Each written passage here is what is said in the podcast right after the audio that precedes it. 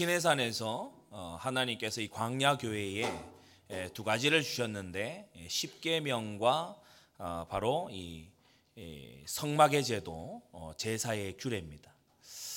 하나님께서 구약의 예배를 장차 오는 성도들의 예배를 설명하시기 위해서 다섯 가지를 제정을 하셨죠. 바로 번제와 소제, 화목제와 속죄제와 속건제입니다.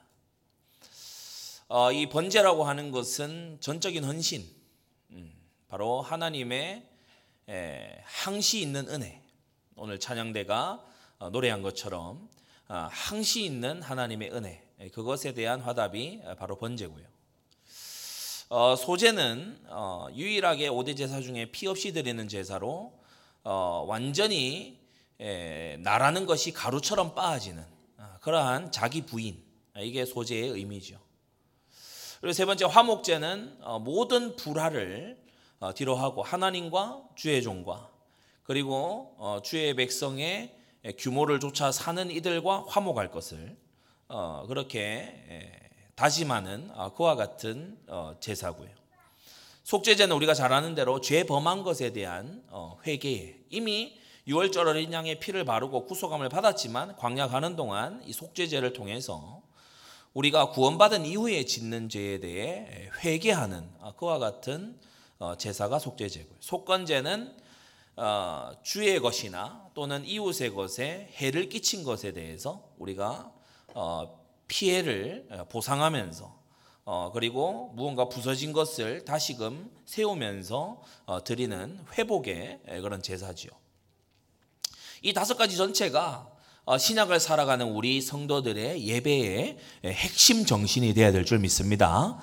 자, 그런데 중요한 것은 이 번제, 소제, 화목제, 속제제, 속건제 이 다섯 개 모두가 이 예배를 드리려고 하면 반드시 있어야 되는 게 있는데 그게 뭐냐 하면 하나님의 은혜와 나의 죄가 인정이 되줘야 돼요.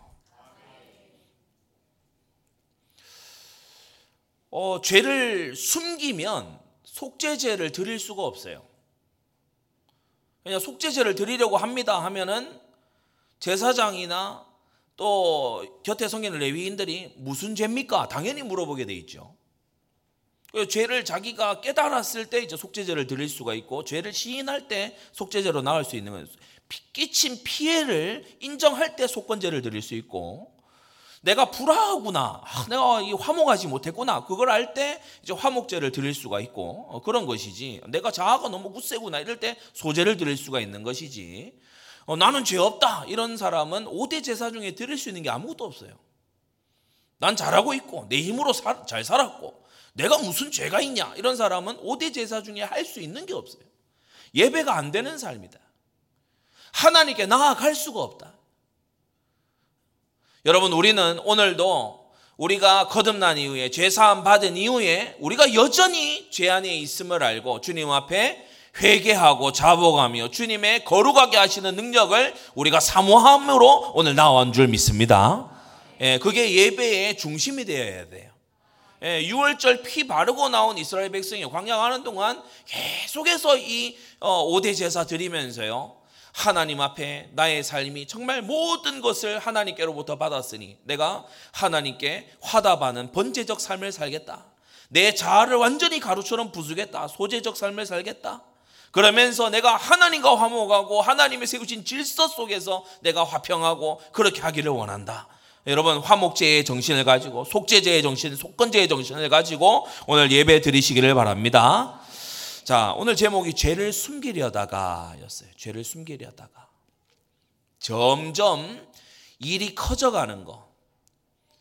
점점 사태가 심각해져 가는 모습이 오늘 기록되어 있는데 우리가 어, 죄를 숨기려 할 때에 어떠한 어, 이 나쁜 결과들이 오는지 그것을 함께 봐야겠습니다. 먼저 서론에 우리가 보면 암몬의 수도 이 암몬이라고 하는 것은 모압과 함께 루스, 아, 롯의 저 그 옛날 아브라함 조카 롯의 두 딸이 아비로 말미암아 아, 부끄럽게 잉태한 그 자손들이죠. 그래서 아, 모압과 암몬의 족속은 어, 그 시작부터가 아, 하나님을 거역하고 굉장히 소돔 고모라의 영향을 받은 그런 사람들입니다. 암몬 수도의 랍바성을 이제 다윗이 쳤어요. 그 배경이 무엇인가 하면 원래 암몬이 다윗에게 굴복하고 다윗에게 조공도 드리고 그렇게 하기로 했는데 이 어, 반역한 거예요. 예나 지금이나 충성을 얘기하다가 반역하는 사람을 또 다시 충성 얘기한다고 해서 순진하게 믿어줄 그런 군왕은 없지요. 그러니까 어, 그 전에 어, 머리를 숙이고 있다가 반역을 하니까 다윗이 이거는 제압을 하지 않으면 모압이든 에돔이든 어, 소바든 주변 나라들이 다 들고 일어나게 뻔하잖아요. 그러니까 이, 이 암몬으로 어, 군대 장관 요압과 병사들을 이제 보낸 겁니다. 예, 그래서 이 수도 라빠성을 함락시키고 완전히 어, 누가 너희의 위에 있는지 그걸 보여줘야 된다. 응당 당연한 일이죠. 섬기겠다고 했으면 섬겨야 되는 거지. 그걸 또막 어, 깨고 나와 가지고 어, 이렇게 반영하는 거 어, 굉장히 야비한 짓이지 않습니까? 예, 그곳에 이제 요압과 신복과 군대가 간 겁니다. 어, 아마 이 신복들이 왕은 그냥 도성에 계십시오. 어, 그런 이제 얘기를 했을 겁니다. 우리만 해도 충분합니다. 왕은 도성에 계십시오. 다윗이 이렇게 볼 때도 굳이 자기가 안 가도 될 것 같아요. 그리고 또 우리가 이전 장에서 봤듯이 예, 암몬에게 조금 이 다윗이 연민이 있었습니다. 어, 그렇기 때문에 예, 다윗이 이제 성에 남아 있는 거지요. 네, 그러니까 이 다윗이 예루살렘에 남아 있었다. 예, 많은 설교자들이 이 다윗이 예루살렘에 남아서 오늘 일부 강단에서 말씀에서 들은 것처럼 순식간에 게으름에 빠졌다라고 그렇게 평가를 합니다. 왜 그러냐? 낮잠을 자는데 저녁 때에 대해서 일어났어요. 어, 이것은 상식적으로 말이 되지 않습니다. 아니요, 부사님 그래도 너무 피곤하면은 사람이 낮에 이렇게 좀 자고 피로를 풀고 회복할 수 있는 거 아닙니까? 여러분 어, 이스라엘이고 어, 왕 곁에 지금 제사장들이 즐비하고 왕의 규례가 있어요. 어, 뭔가 하면은 저녁까지 잤다는 건 아침 번제 딱 빼먹었다는 거예요. 네, 이스라엘은 원래 아침 저녁으로 번제가 있죠. 음, 왕 왕의 하루 스케줄이 있는 겁니다. 그 중에 중요한 스케줄이 뭐냐면 조석으로 드리는 번제예요. 아침 번제, 저녁 번제. 예, 장막이 저 실로에 있는 것도 아니고 예루살렘에 와 있고 언약궤도 들어와 있지 않습니까? 그러니까 아침에 경배하고 저녁에 경배하고 근데 저녁까지 잤다 이 말은 이제 아침 번제를 건너뛴 거예요. 그러니까 이것이 굉장히 이례적인 일이죠. 왕이 자느라고 어, 왕과 제사장이 함께 있는 그 성읍에서 아침 번제에 왕이 결석을 하는 그런 것이 이제 내포되어 있는 겁니다. 근데 저녁 때에 늙음하게 이제 일어나 가지고 왕궁 옥상을 거닐다가 뭔가 봤어요. 우리가 창세기 3장에서도 보면은 여자가 그 열매를 봄에 다윗이 왕궁 옥상에서 뭔가를 봤어요. 목욕하는 한 여인을 보게 된 것입니다. 그런데 목욕하는구나 이러고 그냥 지나쳤으면 될 것을 거기에 이제 예, 죄의 예, 유혹이 발동이 걸린 거예요. 심히 아름다워 보였어요.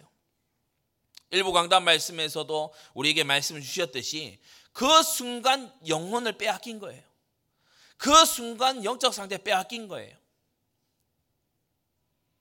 게으름 속에 있다가 순간 어, 그 마음을 빼앗긴 겁니다. 자제력과 판단력을 상실하고 완전히 잡힌 상태가 됐어요. 죄에 오염되는 건 순식간이고 그 오염된 상태에서 빠져나오는 데는 세월이 걸립니다. 성도 여러분, 죄는 모양이라도 버리시기를 바랍니다. 가급적이면 자녀를 기르는 이런 집에서는 어, PC나 이런 것을 좀 거실에 두시기를 권해요. 왜냐하면 어, 자제력이 훨씬 부족한 성장기에 있는 자녀들에게 좋지 않습니다. 그리고 여러분 자신들도 우리 성도님들 각각 자신들도 마음을 지키되 특히 눈을 지키시기 바랍니다. 음, 특히 눈을 지켜야 돼요. 다윗이 안 볼 걸 받고 어, 순간 마음을 빼앗겨서 완전히 딱 들어갔는데 이게 이제 돌이킬 수 없는 그리고 다윗의 가문에 두고두고 뼈아픈 상처가 되는 그 일의 발단이 예, 됐다는 겁니다. 이성을 잃었어요. 아무것도 생각이 나지 않아요. 저 목동 시절에 저 광야를 헤맬 때에 끊임없이 기도하고 말씀을 떠올리고 하나님의 신에 감동되었던 다윗이 이 순간만큼은 아무 생각도 나지 않아요. 오로지 그 여인의 예, 그 육체만 생각을 하는 거예요. 그러면서 사람을 보내서 알아봤죠. 지난주에도 말씀, 어, 지지난주에 우리 말씀 받았듯이 이 죄를 생각만 한 게 아니고 이제 행동을 한 겁니다. 사람을 보내서 누군지 알아봐라. 그 여인이 누군지 알아봐라. 알아보니 아이도벨의 손녀고 이름난 책사인 아이도벨의 손녀고 우리아의 아내인 거예요. 여기서 멈출 수 있었어요. 아, 내 신복의 아내구나. 내가 진짜 미친 마음을 가졌었구나. 신복의 아내구나. 근데 다윗이 여기서도 브레이크를 잡지 않습니다. 남의 아내지요. 모세의 율법에 레위기 이르기를 남의 아내와 통관하는 자는 사형에 해당한다라고 돼 있는 걸 온 이스라엘도 알고 다윗도 알지만 다윗이 지금 이 말씀에 브레이크가 안 잡혀요. 성도 여러분, 말씀이 나를 잡아 세우도록 기도해 두시기 바랍니다. 하나님의 말씀이 나를 잡아 세우게 해 주옵소서. 죄로 향하여 달려갈 때에 하나님의 말씀이 나를 사로잡게 해 주옵소서. 사자를 보내서 데려왔어요. 그리고 어, 곧장 동침해서 범죄했지요. 아무 일 없었던 것처럼 집으로 돌려보냈습니다. 자문에도 이르기를 남녀가 함께한 자취를 누가 알겠냐라고 했죠. 아무도 모르는 줄 알았어요. 다윗과 바세바만 딱 알고 있는 비밀이다라고 생각을 했죠. 완전 범죄인 줄 알았습니다. 그런데 그 뒤에 바세바로부터 전갈이 온 거예요. 제가 잉태를 했습니다. 그래서 지금 이 세상에 드러나게 됐어요. 예, 온 세상에 이게 지금 우리아는 요압과 함께 저 전장에 나가 있는데 이 어, 본국에 남아 있는 이 아내가 배가 불러오기 시작하면 이 누, 누구의 자식이냐 이렇게 되게 된 거예요. 큰 일이 난 거지요. 이때라도 지지난주 말씀 받았듯이 하나님 앞에 죄를 범했노라고 그러면서 죄를 짓고 하면서 재물을 가지고 바세바도 하나님께로 다윗도 하나님께로 나와 속죄의 은총을 구했다면 또 하나님은 은혜의 길을 내셨을 겁니다. 그런데 다윗이 말씀이 엄중한 것을 알면서도 뭡니까? 어, 수치와 모멸을 면하고 죽음을 면하는 길은 숨기는 거라고 생각했어요. 자, 우리가 이번 주 강단 말씀에서 꼭 유념해야 되는 게 죄를 숨기지 말아야 됩니다. 죄를 감추고 덮으려고 스스로 어, 이 죄를 숨기려고 하지 말아야 돼요. 우리는 죄를 하나님 앞에 낱낱이 아뢰고 사함을 얻고 회개하고 돌이키고 그것을 내다 버리고 하나님 앞에 다시 서야 될 줄로 압니다. 다윗이 숨기려고 하기 시작했어요. 이 죄를 드러내면 어뭐 어, 피난 받을 것이 뻔하니까. 근데 이제 이 숨기려고 해서 이제 이제 더더욱 일이 커져 버린 거죠. 비난 받을 일이 이제는 저주와 재앙을 불러들이는 일로 커져버린 거예요. 다윗이 오늘 본문에 요압에게 이제 편지를 써서 보냅니다. 6절부터 보면 기별을 보냅니다. 햇사람 우리아를 소환해라. 다시 오라고 해라. 전쟁터에서 한참 싸우고 있던 장군 우리아를 불러들였어요. 우리아가 도착했습니다. 그러니까 7절에 요압은 잘 있냐? 안부를 묻고 군사들은 잘 있냐 안부를 묻고 전쟁은 어떻게 되고 있냐 전황을 묻고 이제 본심은 주로 끝에 나오잖아요. 예, 본심은 뒤에 나옵니다. 자 오늘 네 가지로 이 다윗이 머리 안 좋은 사람이 아닙니다. 머리 굴리는 거 보면요 그야말로 세상 말로 살벌하게 머리 굴립니다. 그러니까 성령 감동에서 떨어지고 어, 하나님 말씀 순종의 브레이크가 안 잡혀 있는 이 다윗이 어떻게 폭주하는지 오늘 네 가지로 우리가 볼 텐데 그 첫 번째가 뭐냐면 내 집으로 내려가서 발을 씻어라 솔깃한 제안을 합니다. 솔깃한 제안을 해요. 사람이 죄를 감추려고 할 때 꾀를 냅니다. 죄를 감추기 위해서 꾀를 내요. 다윗이 낸 꾀는요. 우리아를 집으로 돌려보내 그 아내와 빨리 동침하게 해서 지금 생긴 이 아이가 우리아의 아내인 것, 아이인 것으로 그렇게 해야 되겠다 이런 꾀를 낸 거죠. 굉장히 추악한 꾀 아닙니까? 그리해서 작은 첫 번째 자기 죄를 덮으려고 했어요. 우리아가 이제 아내하고 어, 동침하면은 아이가 생겨 생겨도 우리아가 자신의 아이라고 믿지 않겠냐? 얼마나 자기 왕을 위해서 어, 목숨을 바쳐서 충성하는 이 우리아를 기만하는 행위 아닙니까? 그런데 다윗이 이 꾀를 씁니다. 우리아로 인한 임신으로 만들어서 다윗은 비난을 면하고 바세바도 어, 음부의 행세를 했다는 그 어, 비난과 이제 심하면 사형까지 해당하는 그와 같은 일을 면하게 해주려고. 그래서 보면 우리아에게 집에 가서 발을 씻으라라고 한 다음에요. 우리아가 문을 나서자 왕의 식물을 음, 그러니까 함께 예, 아주 어, 좋은 시간을 보내라는 의미죠. 왕의 식물을 뒤따라 뒤따라 보내고 애를 쓰는 겁니다. 그런데 작은 두 번째로 우리아는 왕궁 문에서 신하들과 함께 밤을 지냈어요. 그 왕궁을 벗어나질 않는 거예요. 집으로 내려가야 될 거 아닙니까? 근데 이 우리아가 안 내려가요. 이 우리아가 안 내려간 이유에 대해서 이 본문에 예, 전쟁터에서 생명 걸고 고생하는 병사들에게 장군으로서 모범이 되기 위해서 이제 내려가지 않은 거지요. 왕의 명예롭지 못한 제안을 따르지 않았습니다. 그러니까 다른 어, 이 생사고락을 함께하는 전우들이 지금 저 암몬의 랍바선 그것도 수도를 함락하는 작전이니까 얼마나 이 전쟁이 심하겠습니까? 그런 곳에서 싸우고 있는데 내가 편히 집에 돌아가서 아내와 아, 자고 이런 걸 할 수가 없다. 다윗이 10절에 묻지 어찌하여 네 집으로 내려가지 아니하였느냐? 그러니까 우리아가 대답합니다. 언약궤와 이스라엘 영체와 내 주 요압과 왕의 신복들이 빈들의 진을 치고 있는데 내가 어떻게 집에 가서 먹고 마시고 내 처와 같이 자리일까? 내가 이 일을 행치 아니하기로. 그러니까 다윗이 여기서 이제 완전히 계략이 실패하는 거예요. 우리아가 뭐라고 얘기하죠? 왕의 사심과 왕의 혼의 사심을 가리켜 맹세합니다.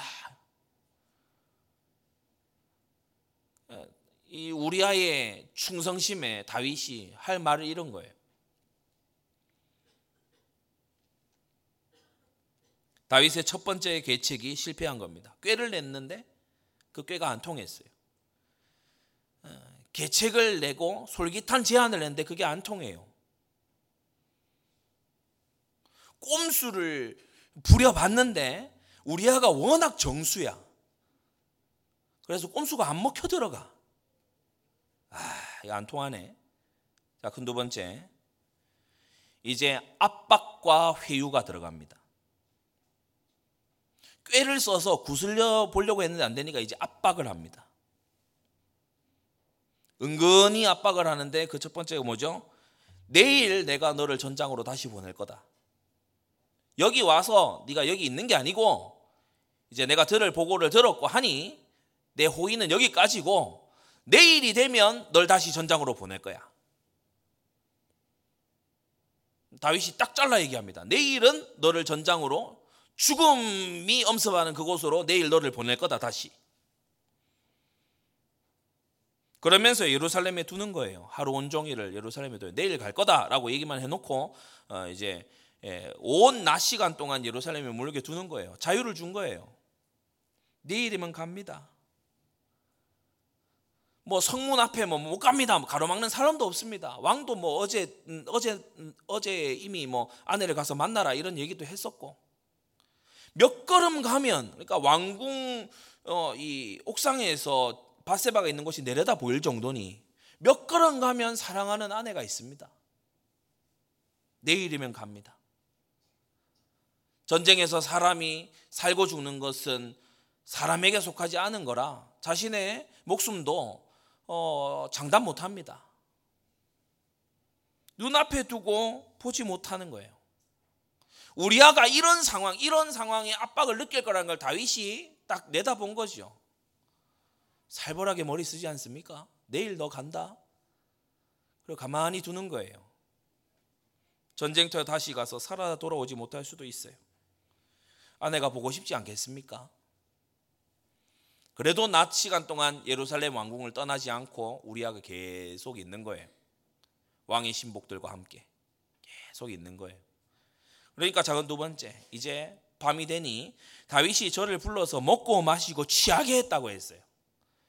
야, 앞에 내일 갈 거야. 이게 압박이었다면, 내일 너를 보낼 거야. 이게 압박이었다면, 이제 두 번째는 회유를 하고 유혹을 하는 거죠. 술을 먹여버리는 거죠. 그의 집으로 가서 자게 하려고. 굳건했던 마음이 풀어지도록. 자제력을 잃게 만들려고. 여러분, 희한합니다. 죄를 범하고 죄를 감추는 사람은 마귀 비슷해져요. 유혹을 받은 다윗이 유혹자가 되는 걸 우리는 지금 보고 있습니다. 죄는 누룩처럼 번져서 내가 유혹받은 줄 알았는데 어느 순간 보면 내가 유혹을 하고 있는 다윗이 저를 불러서 저로 그 앞에서 먹고 마시고 취하게 했어요. 성적인 충동을 일으키도록. 험한 전쟁터를 누비고 온 장군이 예? 술을 먹고 많이 취하고 이렇게 되면 어떻게 되겠습니까? 그러나 우리아는 맹세한 대로 집으로 가지 않았다. 두 번째도 실패한 거예요. 그건 세 번째. 야, 이거 꾀를 내도 안 되고 압박도 회유도 통하지 않아요. 그래서 세 번째, 다윗이 또 한 번 더 선을 넘어가기 시작합니다. 우리아의 아내를 범한 것도 이미 한참 이 말씀을 거여가고 죄를 범한 것인데 우리아를 속여서 이제 네 아이인 것으로 해라라는 꾀까지 갔다가 이제 압박과 회유까지 수단을 부려봐도 안 되니까 이제는 선을 완전히 넘어가서 어떻게 합니까? 우리아를 살해하는데 자신이 뒤로 숨고 요압을 시켜서 암몬 사람의 손을 빌려 우리아를 죽이는 이런 짓을 퍼뜨리지요. 함정을 파고 요압과 공모합니다.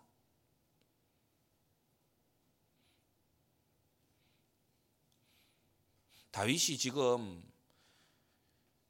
죄를 덮으려고 온갖 수단을 다 씁니다. 꾀를 내서 구슬려 보고 압박을 하고 술을 먹이고 그 다음에는요 이 우리아 자체를 제거를 해버리려고 이제는 함정을 파요. 요압과 은밀하게 공모해서 이 사람을 이 우리아를 완전히 죽이려고 드는 거예요.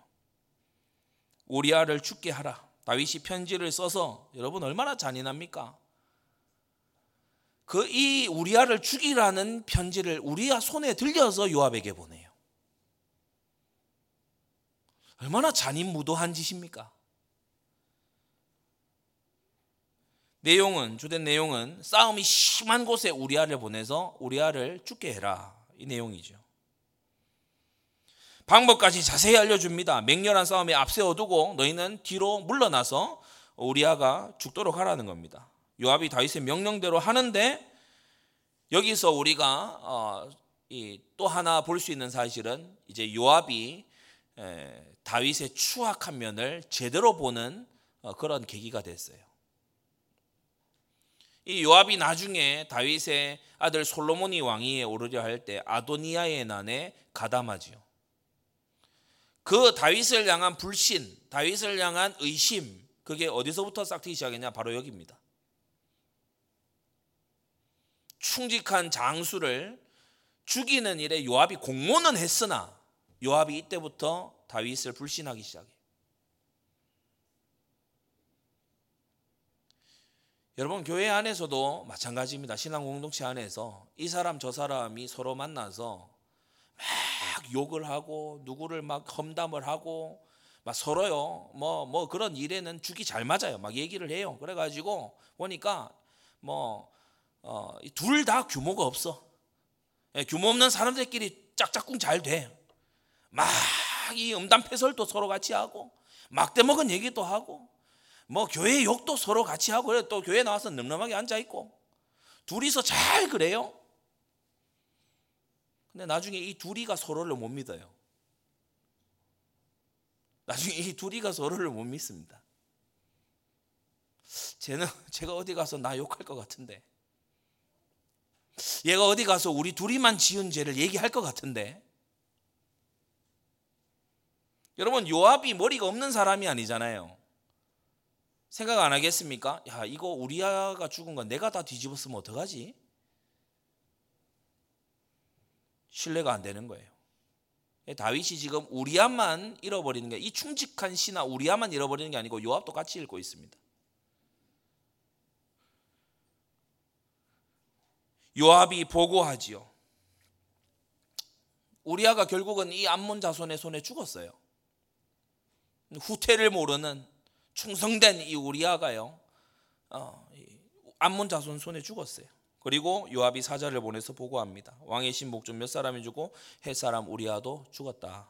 근데 우리가 본문 20절 21절을 보면은 요압이 다윗 왕이 이렇게 반응할 것 같다라고 다윗의 말을 예상해서 사자들한테 얘기합니다. 20절 21절 보세요. 혹시 왕이 노하여 네게 말씀하기를 너희가 어찌하여 성에 그처럼 가까이 가서 싸웠느냐 저희가 성에서 쏠 줄 알지 못하였느냐 여로베셋의 아들 아비멜렉을 쳐 죽인 자가 누구냐 그러니까 다윗이 할 법한 말을 사자들에게 얘기해 주면서 그러면서 가서 우리아도 죽었다고 얘기해라. 그러면 다윗이 별 문제 안 삼을 거다라고 하는데 이미 다윗을 헤아리고 있는 요압이죠.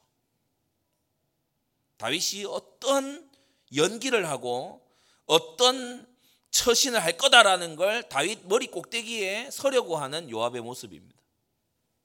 그래서 요압의 요압에게 완전 신의를 잃은 이런 모습도 우리가 볼 수 있습니다. 세 번째, 이 보고를 듣자 다윗이 야 걱정하지 마.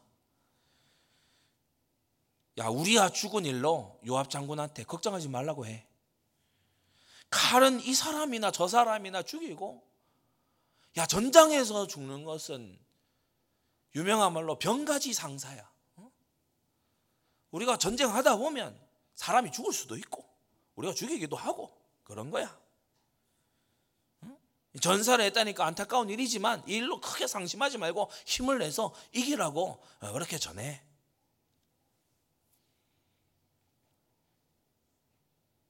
다윗은 이 일이 무마되고 묻혀 넘어가기를 원했습니다. 그러나 요압은 분명히 이유를 알고 있었죠. 패배에도 왕이 문책하지 않고 이렇게 자신을 격려하는 것이 석연치 않은 일인데 분명히 뭐가 있다. 우리아와 다윗 사이에 분명히 무엇이 있다. 아직 요압이 바세바 사건까지는 모를지라도 예, 분명히 우리아와 왕 사이에 무언가가 있다. 우리아가 죽었다는 소식을 사자들이 들고 온 이후 우리아의 처 바세바가 호곡하고 장사를 지냈다고 했어요. 본문 26절에 성경은 그녀의 이름을 부르지 않고 우리아의 처라고 기록하고 있습니다.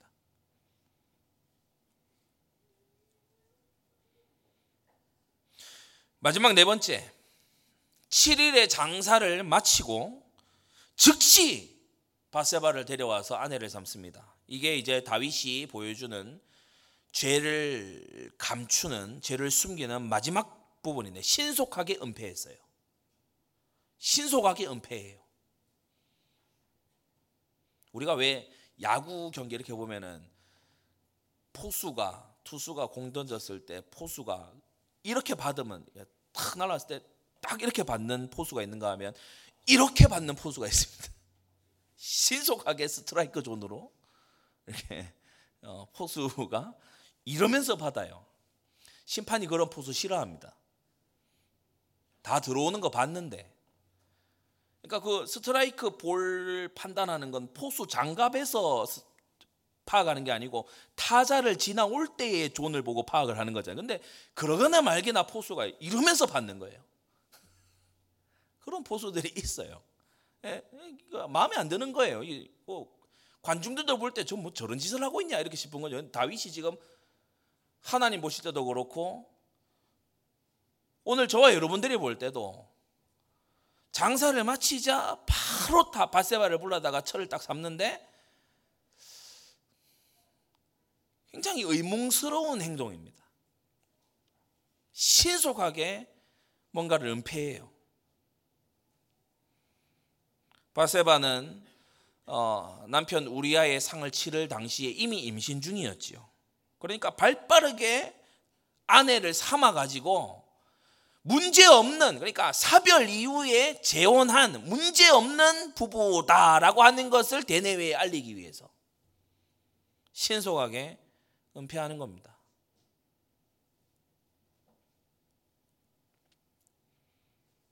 바세바가 아들을 낳았는데 불륜으로 잉태된 아이를 출산했죠. 하나님의 계획 밖에 하나님의 자비 밖에 있었다면 그러나 저러나 이 아이가 그냥 컸겠지만 다윗은 하나님의 특별한 관리의 대상이기 때문에 하나님이 이 아이를 치십니다. 하나님이 데려가시죠. 오늘 27절에 성경은 다윗의 소위가 여호와 보시기에 악하였다라고 합니다. 다시 네 가지 정리를 하면 죄를 숨기기 위해서 첫 번째로는 꾀를 내요. 꾀를 내. 상대가 모르게 상대가 뭔가 내가 원하는 계획대로 움직여 줄 그런 꾀를 딱 냅니다. 기가 막힌 꾀를 내요. 이게 원대로 안, 움직여지잖아. 그러니까 압박과 회유를 합니다. 이게 죄인들이 쓰는 전형적으로 쓰는 수단이죠. 압박과 회유를 합니다. 이 상대를 원하는 대로 내 죄를 숨길 수 있는 방향대로 움직이기 위해서. 그래도 안 되니까 어떻게 합니까? 세 번째는 제거를 해요. 또 다른 죄를 지어요. 간음을 덮기 위해서 살인을 하는. 그러면서 그, 그 와중에도 자기는 감추고 요압에게 시켜서 암문 자손 손을, 손을 빌려서 우리아가 마치 전사한 것처럼 그렇게 꾸미고서 이제 마지막 매듭 뭡니까? 신속하게 은폐하고 덮어서 딱 마무리를 지으려고 하니 뭐 자세한 상황을 모르는 사람은 뭐 아무 일이 없구나. 야, 다윗한테 그 재혼해서 사별 이후에 가서 아이 낳았는데 아이가 죽어서 참 마음이 아프다. 안 됐다. 라고 생각하겠죠. 그러나 모든 것을 마음에 품은 것까지도 알고 계시는 하나님의 눈에 다윗의 소위가 악했다. 다윗이 행한 일이 주님을 노하시게 했습니다. 여호와 보시기에 악하였더라 이 말이 이 말로 맺는 이유가 뭐냐? 하나님과 더 이상 좋은 관계가 아니라는 거예요. 그것도 하나의 죄로 하나님 앞에 속죄의 은총을 구한 게 아니고 지금 이, 이 간음이라고 하는 이 하나의 죄를 무려 네 가지의 수단을 갖다 붙이면서 어, 숨기려고 들잖아요.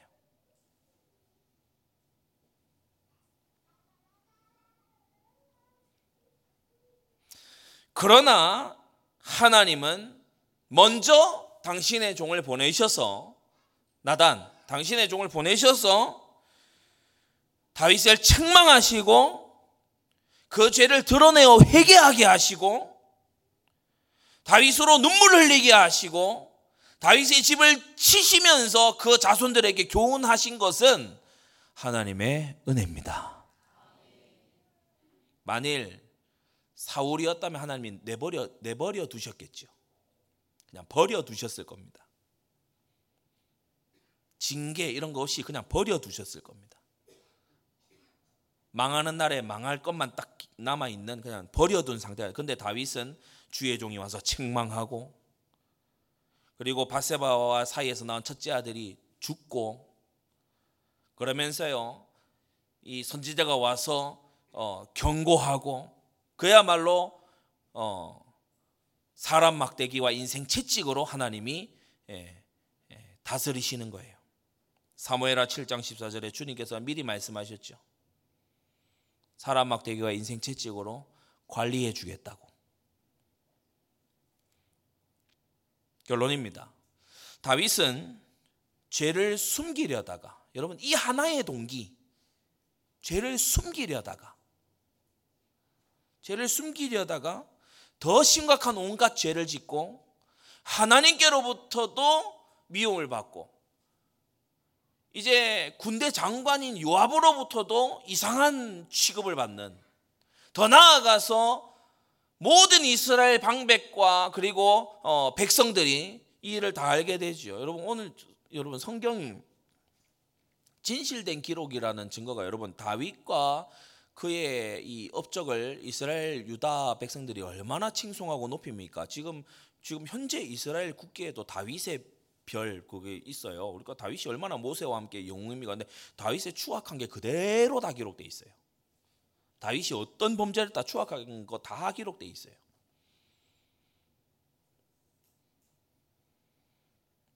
다윗은 죄를 숨기려다가 더 깊은 수렁에 빠지게 되었습니다.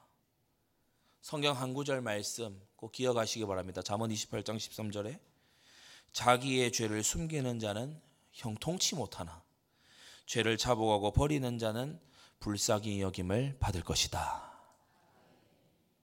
오늘 이 주일에 여러분이 마음으로 품었던 또는 이미 저지른 죄를 은폐하고 있는 그 모든 더럽고 냄새나는 죄들을 주 앞에 오늘 이 전에서 여러분 오늘 점심 시간 또 오후 예배 그 이후 시간 여러 교제의 대화들을 할 수도 있지만 여러분이 따로 성전에서 홀로 하나님 앞에 참으로 자복하고 회개하며 다윗처럼 이렇게 악화 일로로 가지 않도록 오늘 하나님께 돌이키고 오늘 하나님께 사죄와 회개의 은총을 구하는 여러분 되시기를 우리 주 예수 그리스도의 이름으로 축원합니다. 기도하겠습니다. 거룩하신 아버지 하나님 우리의 죄를 대속하시고 우리의 일평생 가는 길 동안 회개하고 자복하는 은혜를 주사 우리로 하여금 점점 죄에 대하여 죽고 점점 의에 대하여 살게 하시려고 우리를 구속하신 하나님 그 성령 충만하고 은혜를 베풀기까지 했던 이 다윗이 잠시 잠깐 게으름 속에 있다가 제어되지 않는 육체의 욕망에 빠져들어가서 그 죄를 다시 숨기려 추악하고 더럽고 너무나 끔찍한 죄를 짓는 것을 보며 우리의 마음에 큰 교훈을 얻게 하여 주시옵소서. 아버지 하나님, 우리가 죄는 모양이라도 버리라고 하신 신약의 가르침을 쫓아서 주 앞에 죄를 자복하고 회개하며 주님의 깨끗하심을 입고 다시금 경건의 길로 다시금 회복의 길로 나아가는 오늘 거룩한 주일 되게 하여 주시옵소서. 우리 마음의 푼 죄도 하나님 앞에 내어놓고 회개하며 차복하며 주님께서 깨끗한 심령을 주시기를 우슬초로 우리를 씻어 주시기를 기도하는 오늘 거룩한 주일 되도록 우리를 인도하여 주시옵소서. 예수 그리스도의 이름으로 기도드리옵나이다. 아멘.